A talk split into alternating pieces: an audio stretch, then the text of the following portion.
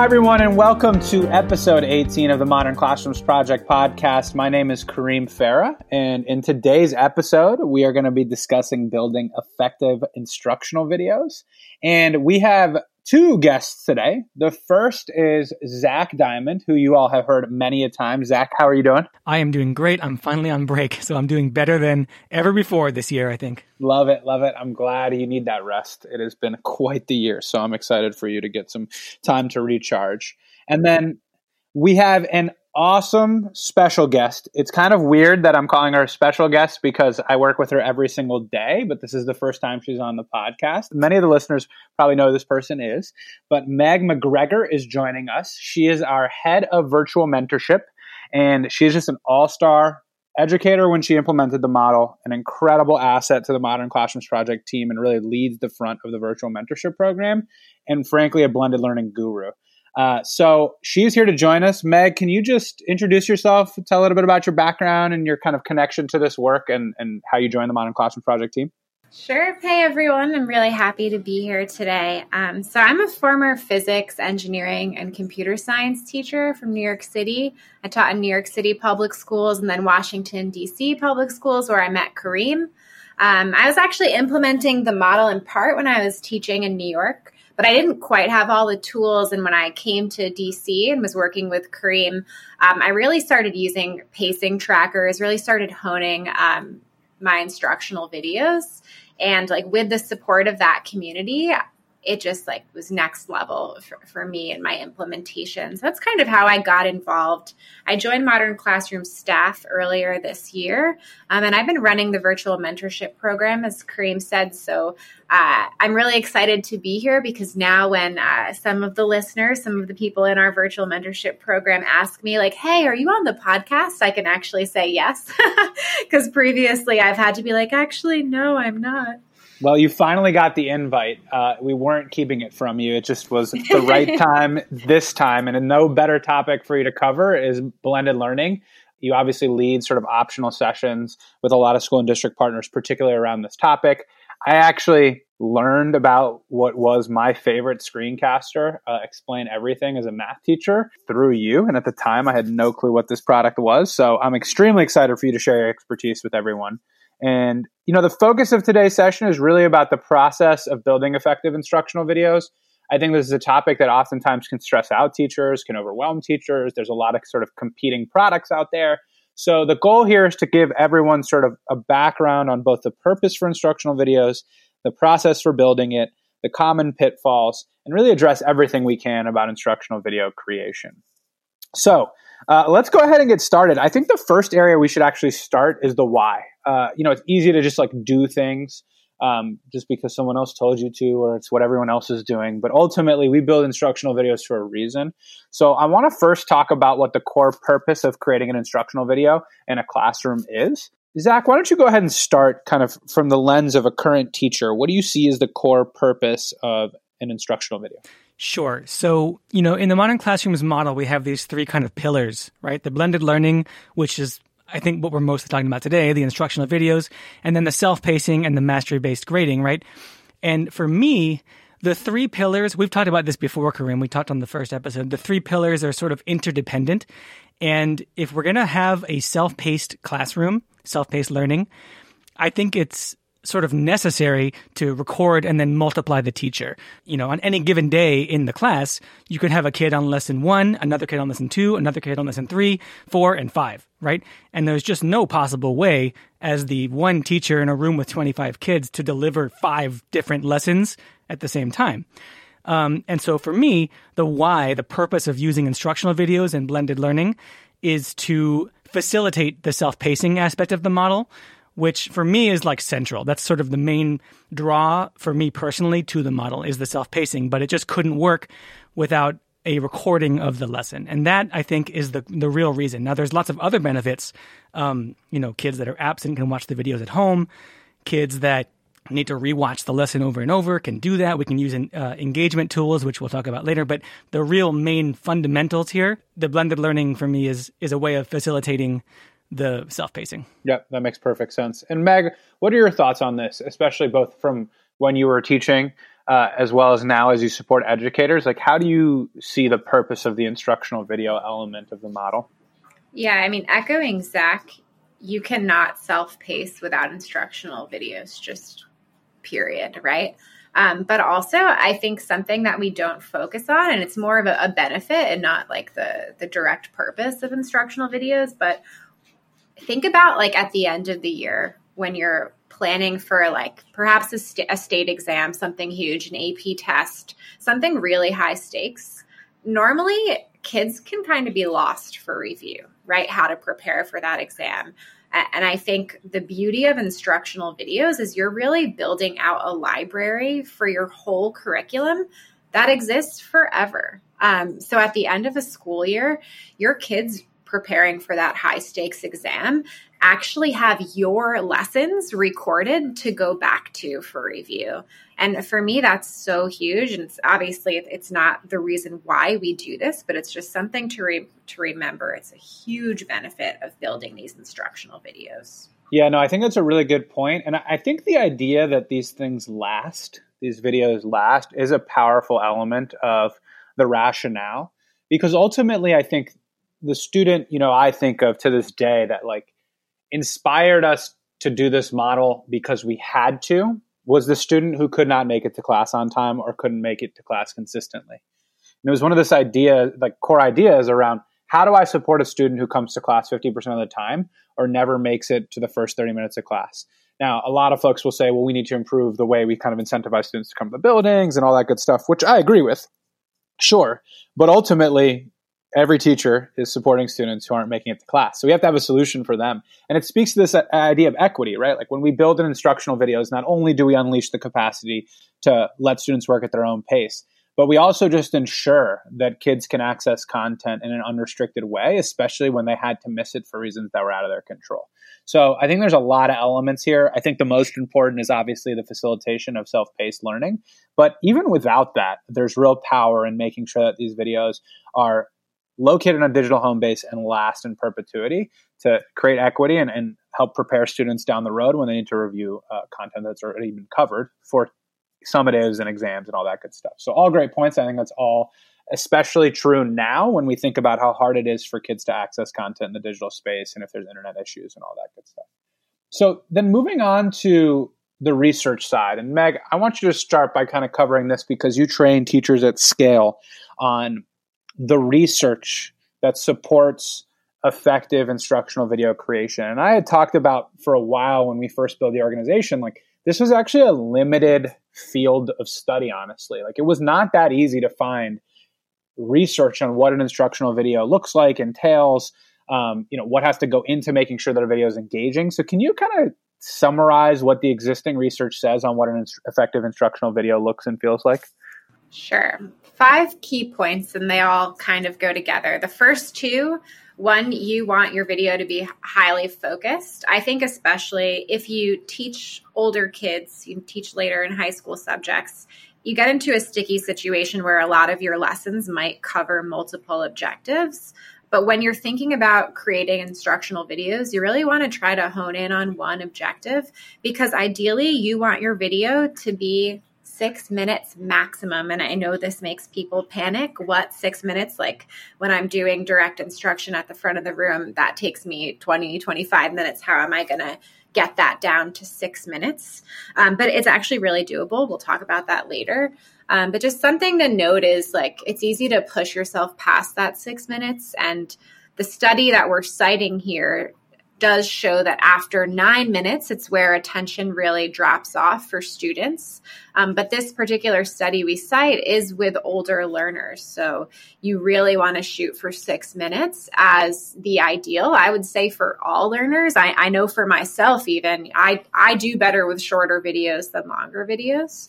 Um, but especially if you teach younger kids, you might want to think of six as even too much. I know a lot of our our kindergarten teachers keep it even shorter than that three minutes, four minutes. You want your videos to be highly visual. It's so hard to read and listen at the same time for adults and kids.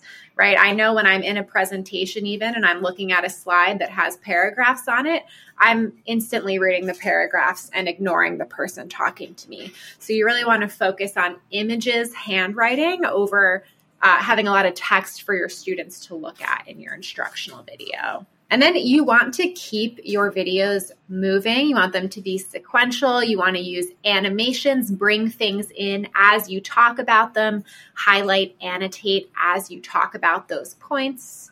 And then you want your videos to be interactive. You don't just want your kid to, you know, press play and then sit back and space out, right? Um, there are a lot of tools we can use to keep kids engaged, uh, primarily applications that embed checks for understanding, like Edpuzzle, which we'll talk about later, but even something as simple as guided notes. Yeah, no, and, and that's a perfect summary of the core ideas. And I think a lot of educators hear that and frankly understand that that's also just high quality teaching. But when you're recording an instructional video and it sort of is created and then shared, um, there's both the opportunity and the challenge of like pushing yourself to actually follow the research. You know, I remember teaching sort of in a traditional format and would just like lecture for 25 minutes, not even thinking about it. And no one necessarily knew unless I was getting observed. And the kids didn't necessarily complain aside from the fact that they found it, you know, hard to follow or disengaging. But when you build an instructional video, there's a timestamp. If that thing says 22 minutes, you know you've gone way over time.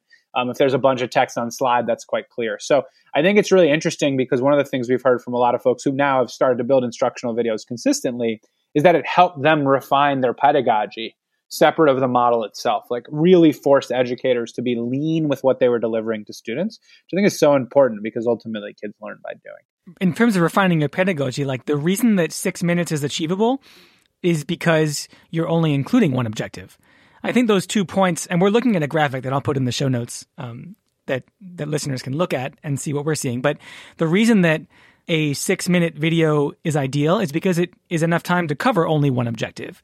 You know, if you're covering more than one objective, you know, the kid's mind can start to cloud up and not, not be able to follow the logic of things. I always tell my mentees if if you're ever saying in the video, now that we know this, we can do this, right? That's the point where you should stop and make the second thing a second video because it also gives you a chance to do a mastery check. Like this is all interconnected to me. And I think that the, the, the brevity isn't about like concision of language. It's not about using fewer words or cutting out your ums and ahs. It's really about planning a unit with the lessons that are as refined as possible. Yeah, no, I'm glad you said that because it parlays beautifully into the next topic I want to discuss, which is how you actually figure out what videos you need to build in a unit.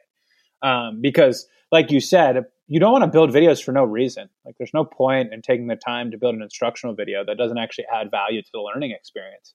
Um, so ultimately, I think one of the hardest questions that sometimes get lost in the unit planning process is figuring out what you actually need to build a video on.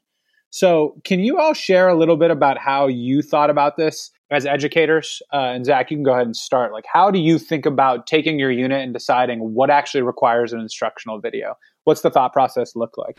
Well, I always planned my units and I, you know, I planned out like the arc of the lessons that I would teach anyway. And so for me, it was basically just a matter of saying, okay, I'll make these into videos. And then as I got better at it, as I did it more and more, and I've learned how to to sort of cut apart the videos at the different objectives that I was, explaining in the videos, I started thinking about, well, is this maybe two videos, right? Is this actually two objectives in one? I would write out my lesson objectives the way that I would in a traditional classroom that I used to.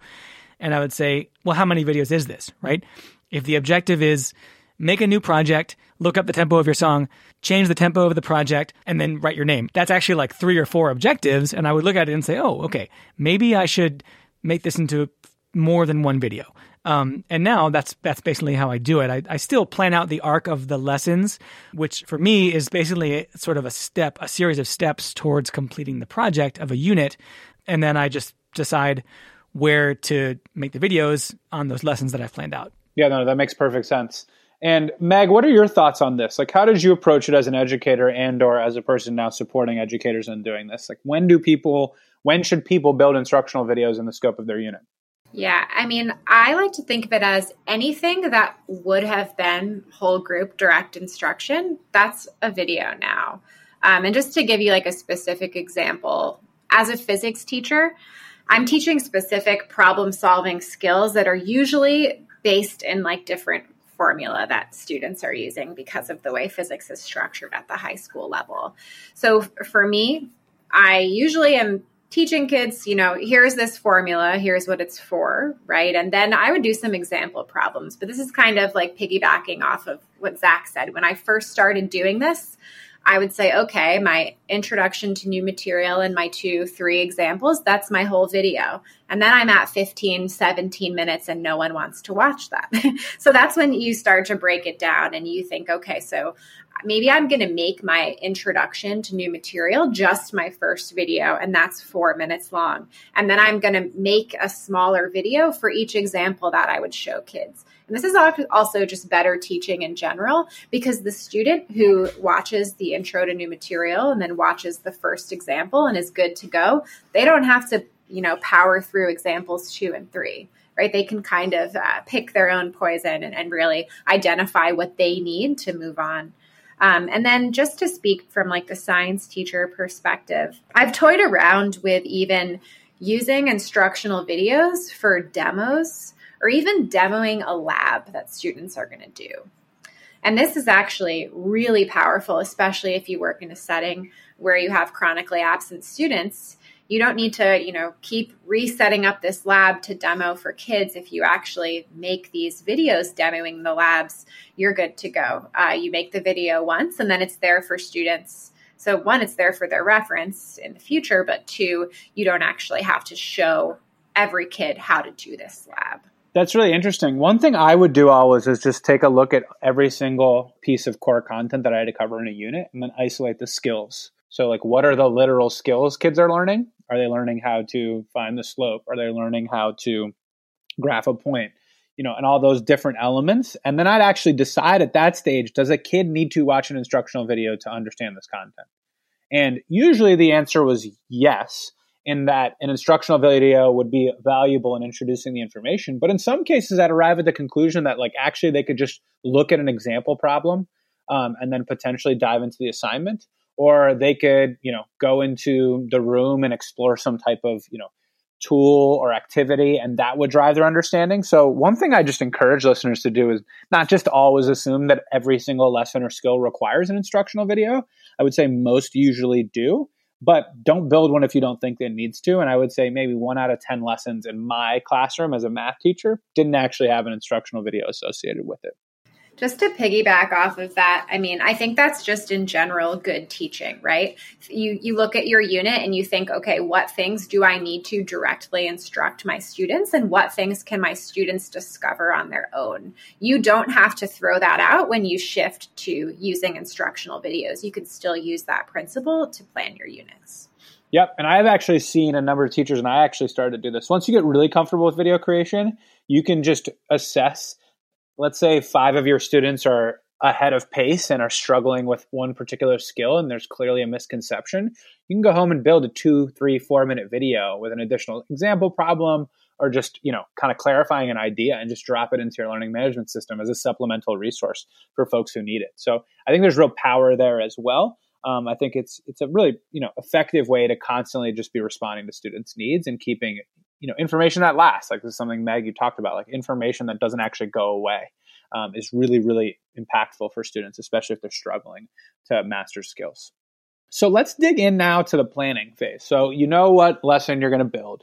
You figured out exactly what the topic is that you're covering. You kind of have a vision frankly of what it was like to maybe deliver this in person through a traditional lecture format.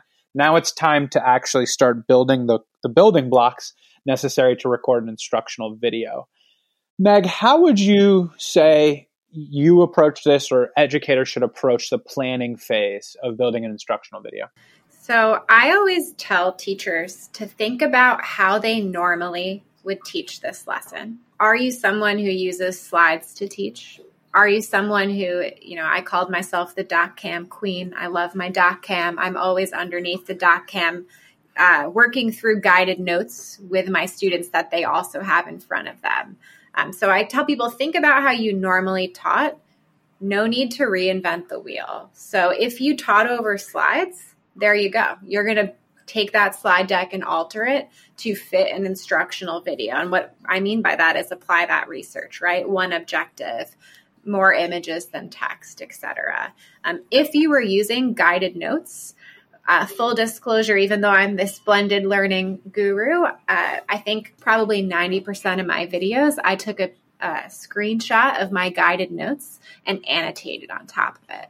Um, so you really don't have to reinvent the wheel. So that's uh, that's a starting point. The second part of this is once you've gone through that process and you know thought about how you normally would teach and you shift that to video creation and you're comfortable with video creation, then you're in kind of this sweet spot where you get to ask yourself, okay, so like I know how to make instructional videos and they're fine, they're maybe they're even good, but what is the best way to give this information via instructional video. And just to give you a concrete example of this is as a computer science teacher, I would constantly make screencasts of myself coding. And I did this for about like a whole year for my students. Then at the end of that year, I realized that while that was easy to do, that was not the best way to introduce that material to my students. Those were too long, they weren't visually interesting. So then I went to this idea of, and this is kind of getting ahead of ourselves talking about tools, but I started introducing those concepts using explain everything instead and actually uh, coding less and utilizing other tools more. Yeah, this is really, really interesting because I think there's a one dimensional understanding sometimes that's pushed out there around instructional video creation. And I think it's easy to just kind of think that the only way to build an instructional video is to create a really fancy slide deck and then screencast over it. Um, I think that's actually the most digestible approach to take. But I remember being shocked walking into your classroom and asking you how you build instructional videos, and you're like, I just take a screenshot of these guided notes and then I annotate them with explain everything. And that was the first time I'd been exposed to explain everything and realized there was this cool annotation sort of interactive whiteboard. And that's not to say that your way of building videos was necessarily better than any others. Um, it just shows the level of flexibility. And I know, for example, Zach, you use a pretty, you're pretty intensive with your instructional video creation because you like video editing, right? So you kind of take it to the next level from a video editing standpoint. Is that accurate? Yeah, definitely. And I would say that, you know, I do audio and video editing as a hobby, as a, it's, it's what I teach. And so my approach to making videos is a little bit more advanced than I think that anybody should even aspire to. It's just my own personal thing that I like to do. But, you know, in terms of planning, actually planning is my jam. Planning is the thing that I love most about teaching. What I do when I plan these these units that I make is I actually do the project myself. And I think it's actually just in general really important to do exemplars and do the project yourself because some of the things that you wind up doing, like you wind up doing the things that you ask the kids to do and it's like not fun and it's not useful and you're like, "Okay, I can cut this." But what I'll do is I'll screencast myself doing the entire project. And Meg just made a great point about not just putting a screencast in front of the kids, but what I do with that screencast is I say, okay, I have this three hour video of me making a song, right? What are the things that I did that the kids have to do? And what are the things that the kids have to do that they have to be taught how to do that I haven't taught them already? And then I'll plan my unit around those skills, right? And I'll make an instructional video that basically takes a static screenshot of the part of the project where I was doing that thing, and I'll draw on it. You know, here's the button you have to press, and here's the thing you drag in, and here's where you can find this, and here's how you do these things. And I'll actually edit in some of the screencast of me doing it as well as a model.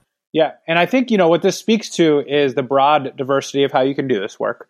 I think the most common ways, correct me if I'm wrong, Meg, to build instructional videos, I'd say the number one planning tool is Google Slides or PowerPoint.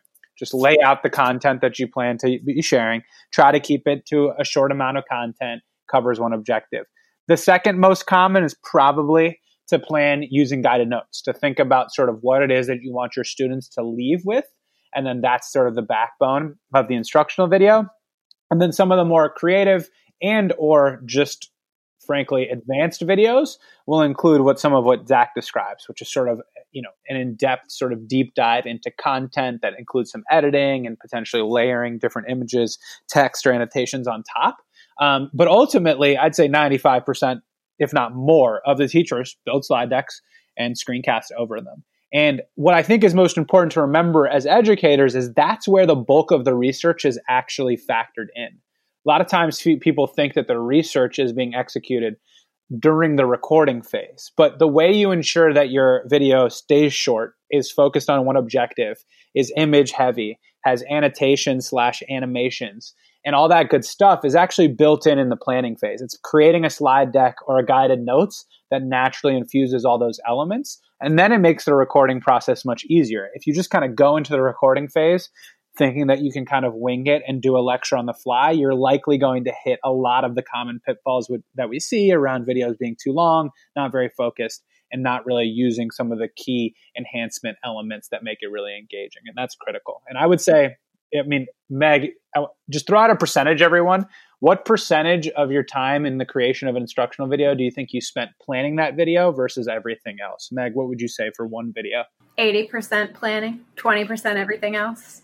Zach, what do you think? Oh, you don't want to hear mine. Mine's like 90% video editing just because that's how I like to do it. Don't follow Zach's lead on that. yeah, don't do it. Don't do it my way. And I would say for me, it was anywhere between 60 and 80% of the time was the planning. I knew once I had my slide deck ready, because I was usually a slide deck creator, the video recording process was going to be very smooth um, and easy to do. So that's something to keep in mind um, if you're an educator kind of thinking about how you manage your time. So you've planned this thing. You either have a guided notes ready, you have a slide deck ready, or you're doing something wild like Zach. And it's time to actually record the instructional video. Meg, talk us through what options folks have.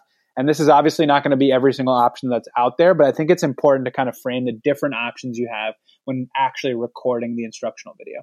Yep. So I'm going to do like two buckets. So, first, just starting with screencasters. So, there are a millions different screencasters out there. I'm just going to talk about two because they're our favorites, but I know a lot of people use screencasters outside of, of these two. So you do you.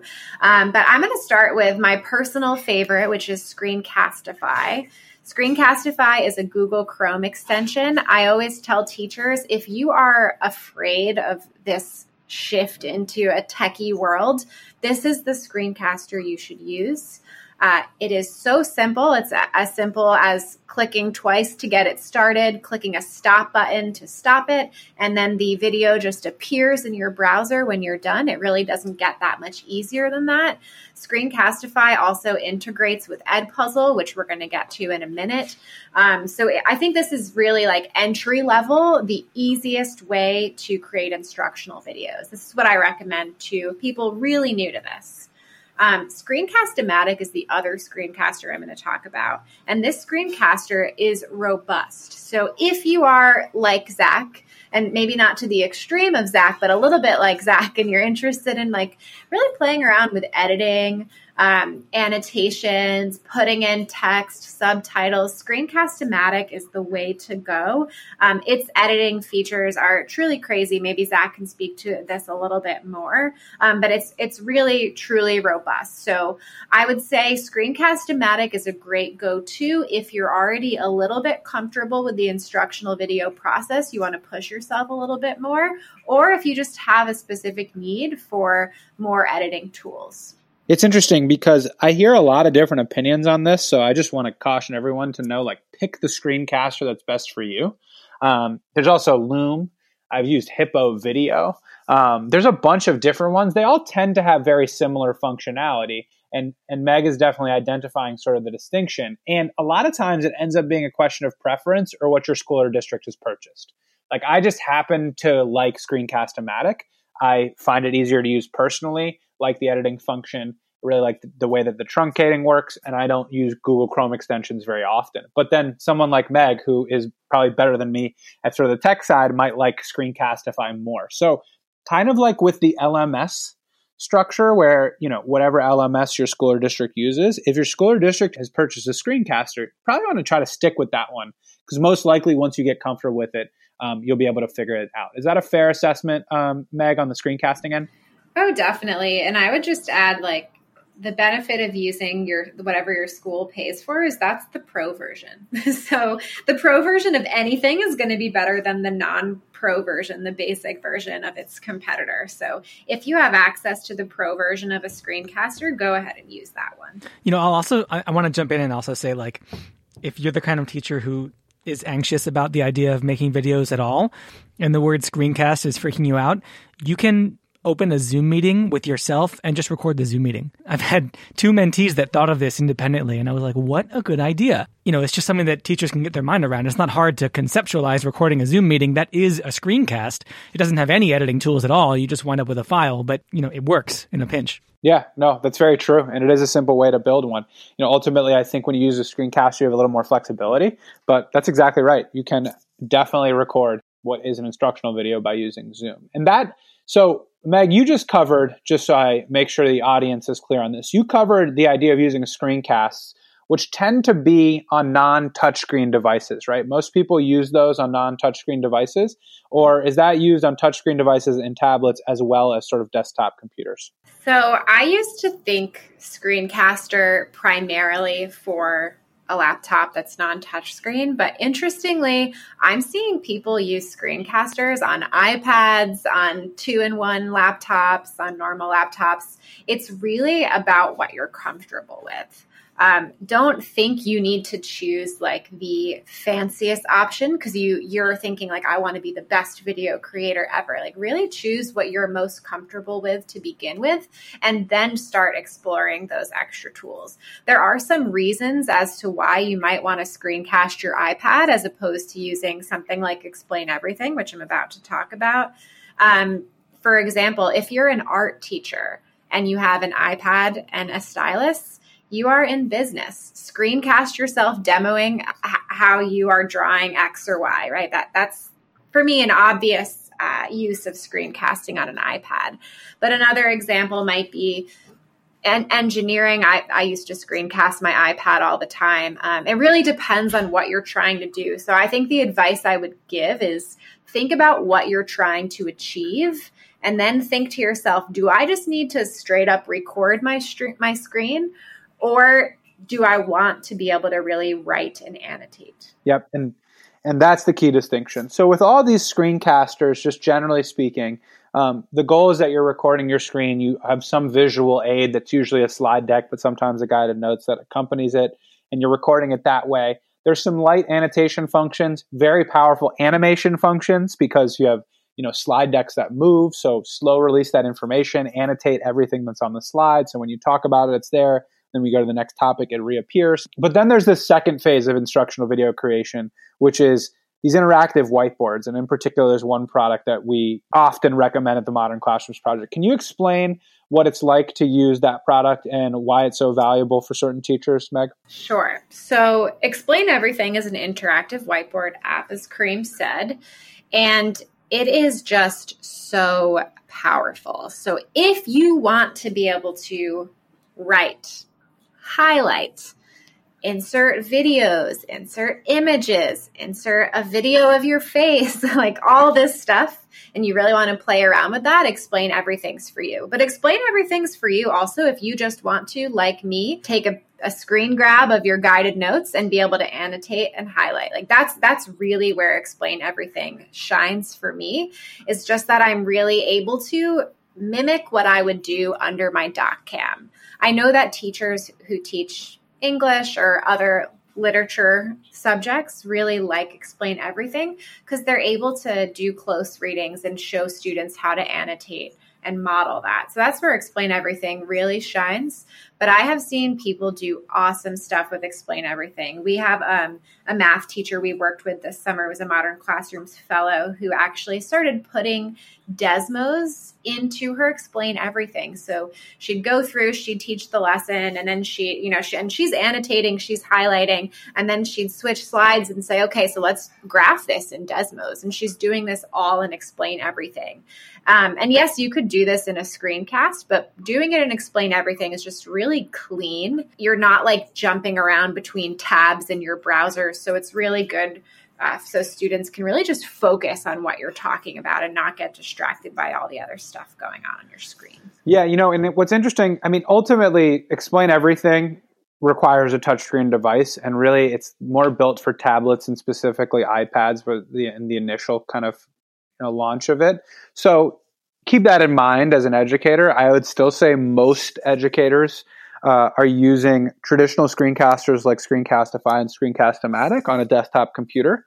But if you're kind of sitting there and thinking, you know, I've seen Khan Academy videos. I know people write on those videos. I would really like to feel like I'm writing on a whiteboard.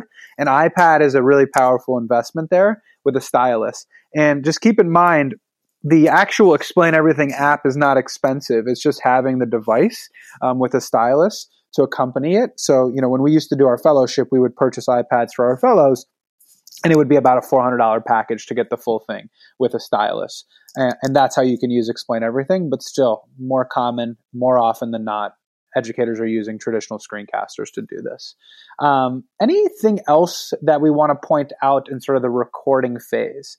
Um, particularly around are there any variances that we've seen in educators who teach different content areas during the recording phase for example i've seen quite consistently that a lot of times math and science teachers actually really like explain everything because they want to solve the problem and show all the writing out. So the power to annotate in that way is really useful. Whereas if you're teaching in history, you don't feel the need as much to kind of do intricate equations and solving. Are there any other patterns you've seen, Meg or Zach, around sort of when people choose to use traditional screencasting for versus explain everything?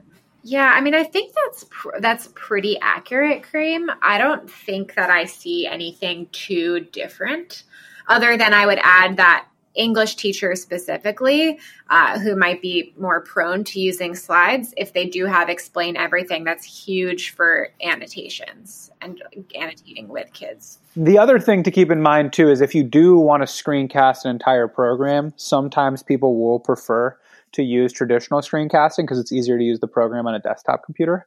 It all kind of depends on the different apps available. But for example, I often would screencast over Google Sheets to show kids how to make graphs in Google Sheets. It was much easier for me to do that on a desktop computer and just record my desktop and take them to Google Sheets and do all those calculations.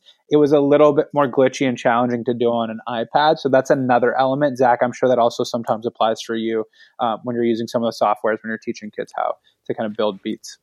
Yeah, I mean, absolutely. I think that the what the bigger point here is like the screencast is more valuable when you are going to have the kids actually do a task on the computer and you're modeling how, how you do it. I mean, explain everything revolutionized my teaching. It's I would say it's 80 90% of what's in my video is me annotating on an explain everything slide. But, you know, when I put the screencasts in there, it's because that's what the kids are going to do. You know, we could probably have a whole podcast episode on the value of modeling for kids. You know, modeling is huge and they'll, they'll copy you. They'll do what you do. And so that's when the screencasts become really valuable. Explain everything for me is more like sort of teaching direct instruction and the screencast is more like modeling. Totally. Yeah, no, that makes a lot of sense. Yeah, I mean, in my teaching career, I only used screencasts when I was modeling how to code, how to build something in AutoCAD when I was teaching engineering. I rarely, if ever, screencasted over slides. It just wasn't worth it for my content. Didn't make sense. Yeah, no, that makes a lot of sense. Um, so then let's talk briefly about common pitfalls during recording because I do think when you're really comfortable recording instructional videos, you know, you get used to this and you the, the pitfalls are either not intimidating or don't come up as frequently. But for new video recorders, you know, it can be overwhelming at times when you initially start and you can feel like, is this how it's supposed to go? Uh, this feels very difficult. So, what are some common pitfalls you all experienced when you first started building instructional videos that others should expect as they kind of dive into this work? I'm happy to start us off. I have so many thoughts on this um, because I see so many videos and I talk to teachers about this all the time. Um, a huge one that seems really small but always comes back to bite you in the behind is referencing specific times and places. So, like we've mentioned earlier, you want to be building a library of videos that you're using year after year knowing how much time you can put into a single video, you certainly don't want to be redoing this every year of your teaching career. So avoid dropping in that this is lesson 1.2 on blah, blah, blah. Drop lesson numbers. I would even say don't reference your school in case you move schools. Don't reference the time of year. You know, I, I saw someone mention COVID in a video the other day. Um, you really want to be able to reuse these. So avoid, avoid, avoid making it specific to a specific time or place. This year, I was super happy because this is my second year teaching using the model, and I was like, I'm going to reuse all my videos. And I went and I watched one of the videos from Unit 1, and in the video, I said, All right, on Google Classroom, click on 1920, Unit 1, Lesson 1. And I was like, dang, now I have to remake the whole video just because I said 1920 and now it's 2021. Yep. yeah, no, that's it's it's I've seen I did the same mistake the first year I did this model years ago. Um, that's a very common pitfall. You know, one I say to folks all the time is if you're using slides and you're not using explain everything, which is really powerful for annotation, so you can draw all over the video.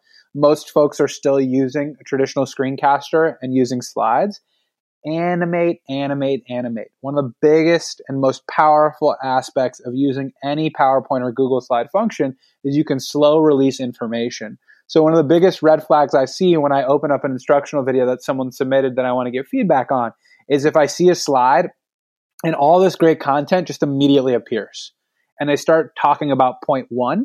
And the problem is all students, when they see a whole bunch of information, just start writing it down they stop listening to you and just start writing. The same thing happens if you walk into a classroom and you see a giant slide pop up, right? The kids aren't actually listening to what the teacher is trying to say. Sometimes we'll completely ignore and check for understanding a question because they're just like scribbling every piece of information possible down from what's being displayed. The same applies in instructional videos. So one common pitfall I see is that folks will forget to add in animations. It's a it's a quick but an extremely important step that makes videos exponentially more engaging. Yeah, I think if not animations, then annotations, right? Because I think the worst thing that you can do is have a static screen, even if it's visual and there's no text, just a static screen with you talking for more than maybe eight to 10 seconds. It's just, I don't know how else to say it, but it's kind of boring. Yep. Kids disengage. They need, they need to see something visually to keep their attention on the screen. And you can say what you're doing, and that will actually increase the engagement by commentating on what they're seeing on the screen. And so just movement on the screen, whether it's animation, like you said, Kareem, or annotation, I think movement on the screen is, is a, or not having movement is the pitfall. And I, and I see it in lots of videos from my mentees and I, and I point it out to them. Yep. And then the last thing I'll say, which I think everyone can agree on, although Zach, you're a perfectionist with your videos, so you're sort of a rare beast.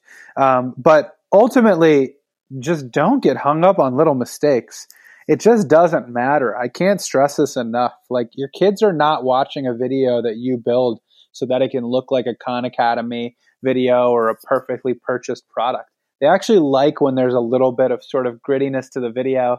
Um, it's personal, it's real. You're making errors at times. You will drive yourself completely insane if you obsess over the quality of your video and making sure that's perfect. And it's not actually improving engagement it was improving engagement, I'd say otherwise, but it truly isn't. Um, so keep in mind that as an educator, you should not be obsessing over the quality of these videos. Make sure it's clear, it follows the research, and it's personal. Um, of course, if it's like hard to see something and or hear something, that's a different story. But if you just want it to look really nice and be pretty, it's just not worth your time. Um, and do not think that you're going to somehow never make a mistake. You'll make plenty of mistakes. And one of the coolest ways to correct for mistakes is to actually enhance the video with questions, which I think is a nice kind of segue into what I see as the final phase of instructional video creation.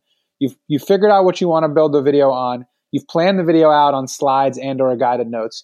You've either decided to record it on a screencaster like Screencastify or Screencast-O-Matic, or you've chosen to go with explain everything and do heavy annotations and really have an interactive whiteboard on a touchscreen. Now you've finished recording your video. There's one phase that is often forgotten. It's the enhancing phase.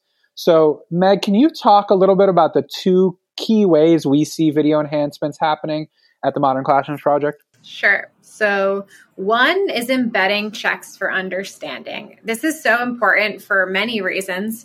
One, it gives your students something to do while they're watching. It forces them to think about what you're saying. Um, but also, like these replace those checks for understanding that you would be asking students live during direct instruction, and students need these. So, you really want to think about those questions you're asking to make sure students are following along with your lesson and really getting those key points. And um, both of these applications that I'm going to talk about, Edpuzzle, PlayPosit, and even Nearpod now that allow you to embed checks for understanding in instructional videos. They also allow you to give feedback. Um, so not only are you able to ask your students about what you're teaching, you're also able to check what they said and then give them feedback on their response live in real time. This, I mean, I'm guilty of leaving out Edpuzzle when I'm pressed for time, but honestly, this is perhaps the most important step um, because this is what actually makes your videos not just a YouTube video for your kids. This actually replicates the lesson, what a student would experience in person. So, really, it's so important to include those checks for understanding. The second way, and this is the simplest way to enhance your videos, to give your kids something to do while they watch, is to give your students guided notes. Um, one, you want your kids to be able to walk away from this lesson, from your instructional video, with a reference, right? So that's like the primary purpose for guided notes, but it's also keeping them focused on what's important, right? What you choose to have them write down perhaps emphasizes what you're teaching them.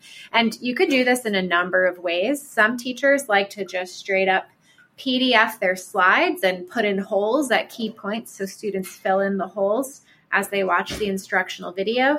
You know me, I PDFed my guided notes. So me and my students are doing the same thing at the same time in our guided notes.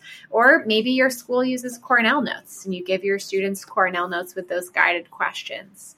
Um, really, whatever makes sense for your setting, it's just so important to make sure your kids have something to do that's meaningful while they're watching. And the last point I'll add this is a shout out to a, a teacher we have in Michigan, I've heard time and time again younger teachers who teach younger kids say Edpuzzle's not for younger kids, so I'm not going to use it.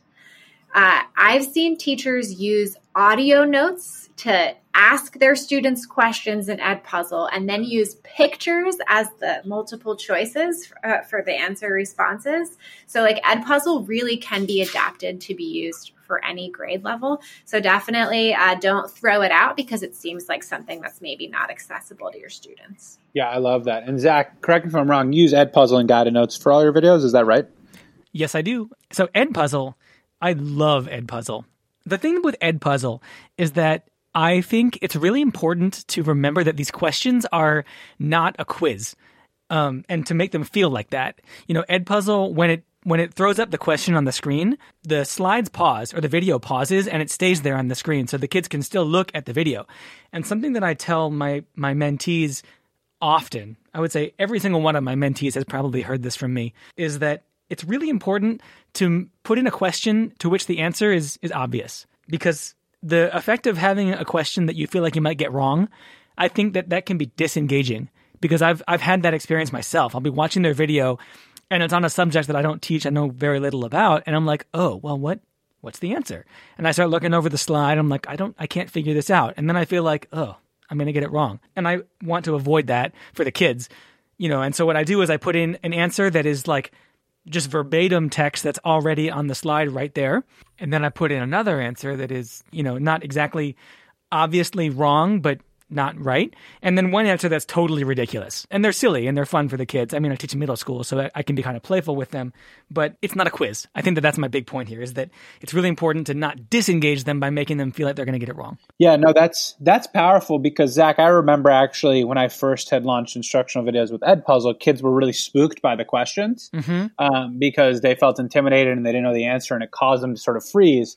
And I think part of that's because they've been conditioned to be afraid of sort of checks for understanding in a sort of live setting because it's intimidating to try to answer a question a whole group that you may not know the answer to. But ultimately, I think easing them in with some easy sort of softball questions makes them feel a little bit more comfortable and then reinforcing this idea that the purpose of the question is a check for understanding.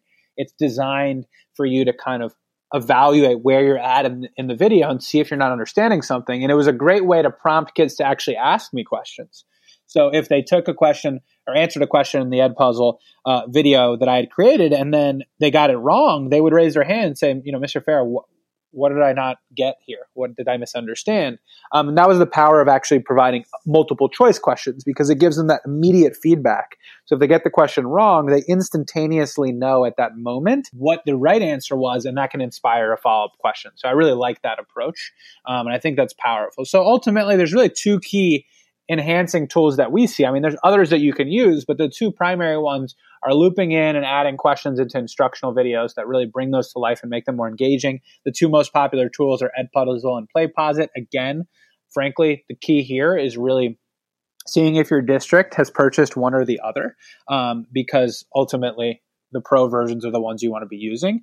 And then the second piece is guided notes, which any educator can do. And a lot of people do them in really creative and cool and different ways. I think the most common is just a PDF, whatever's in the actual video, so that students are then annotating on top of it and or filling in the blanks and that kind of stuff. Um, but those are the most powerful ways to ensure that when a kid is watching an instructional video, they're not just compliantly sitting and waiting for the video to end, but actually leave with something and can be metacognitive throughout the experience and answering questions. So I love those two options, and I, I always find videos with those two things to be exponentially more engaging. So I want to close this out. This has been a fairly long one, but I think this is just such an important concept. Uh, building instructional videos is challenging and exciting and interesting, and, and frankly, can revolutionary impacts on your practice and ultimately is the on ramp to building out a self paced, mastery based classroom. So, what are some final tips you all would leave for educators? If you could say one thing to a new educator who's about to build their first instructional video and is intimidated, Meg, what would you say to them uh, to kind of encourage them that they can do this and they, they can build effective instructional videos? Yeah, I mean, so many things, but to keep it short, I would say don't deviate from what your normal teaching practice is. I know I, I, kind of mentioned this earlier, but really, if you normally use slide decks, use the slide decks you use. Maybe alter them slightly to be uh, more effective according to the research we mentioned earlier, but don't you know, if you're a doc cam teacher like me, don't start building slide decks with animations and go crazy. Like, really just take your own teaching style and think, how do I adapt this for instructional videos? Um, don't spend time reinventing the wheel because ultimately you really just want to get better at teaching via instructional videos and then you're actually going to want to change your videos. So that first year of making videos just might end up being something you throw out. So i would say don't spend too much time going crazy. Keep it simple keep them short keep them concise and then start uh, honing your craft a little bit after you're comfortable Love it. And Zach, what would you say? Totally. I mean, I would echo exactly what Meg said. Um, you know, if you are listening to this and you're considering trying out instructional videos and you feel anxious about the the change in the format, um, remember that you know how to plan and deliver a lecture to a group of 25 children. You know, that's that's so hard. And if you can do it well, then making an instructional video is easier because your computer won't interrupt you. You know, you can deliver the lecture effectively and just record it. And and so there's nothing that really stands in the way of you rolling this out as a video as long as you can record your lecture. And and you know, Kareem, you mentioned this earlier, the idea of not being a perfectionist about it and not going back and trying over and over.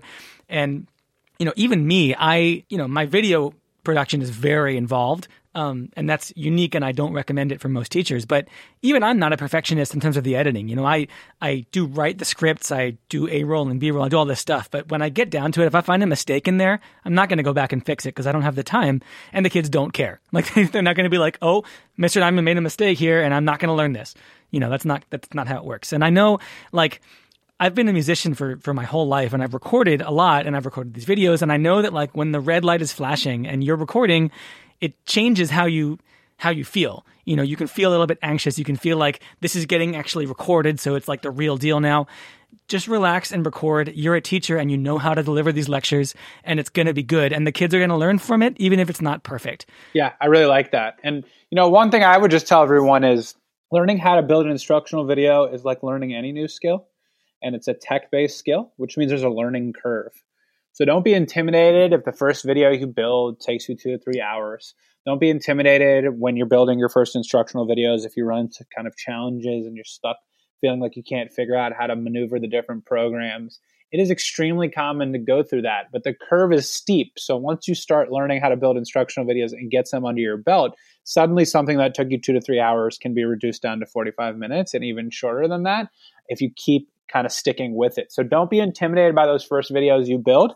It was funny because I hadn't built instructional videos for probably a year um, until recently because we actually have been redoing the videos in our free online course. Um, so that's going to be released in the next couple months, and you you all will be be able to see this brand new free course. And so I had to get back into instructional video creation. I had built a whole new set of instructional videos um, for the free online course, which is about 22. And you know, the first video or two that I built, I sort of had to reflex my skills. It was like I was learning how to dribble a basketball again when I hadn't dribbled a basketball in, you know, 10 years. And it was frustrating at first. You know, I hit some roadblocks. I was maneuvering how to use Screencast-O-Matic again and trying to figure out how to get my face at the bottom right correctly. And, you know, sometimes my pen wouldn't work. And then after I did one or two of them, then suddenly it started to flow. And I actually tracked my time. And the first video took me an hour and a half, but the last 10 each took me about 30 to 40 minutes.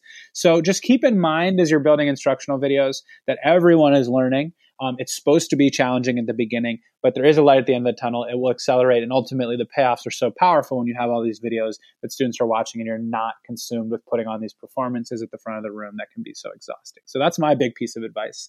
Um, I want to close us out today. So first of all, Zach and Meg, thank you so much for joining us. Meg, hopefully this is not the last time you'll be on the podcast. Zach, we know you'll be here plenty of times. So thank you both for joining me today and discussing this, you know, very important topic for our model. Thanks so much. Happy to be here. Happy to be here. Yeah, this was fun. Awesome. So everyone, you should be listening to this hopefully on your break. I hope you are getting some rest um, during this challenging time. Remember that you can always access our content, our free course at learn.modernclassrooms.org, um, our mentorship program uh, is always available. You heard from two of our incredible mentors, Meg and Zach, today. We're partnering with schools and districts across the country, especially as folks start to think about what's kind of coming next, particularly when students go back to buildings after the pandemic hopefully subsides, um, providing folks with an on ramp to really personalize to students' needs because we know the diversity of learning levels and just needs in general, social emotional needs are going to be wider than ever before. So we're always available to support in that way. Make sure you're getting some rest. The Distinguished Modern Classroom Educator credential, the first round of applications is due December 31st. We hope to see a number of you apply, and we will pick this up again next week. Have a good one, everyone.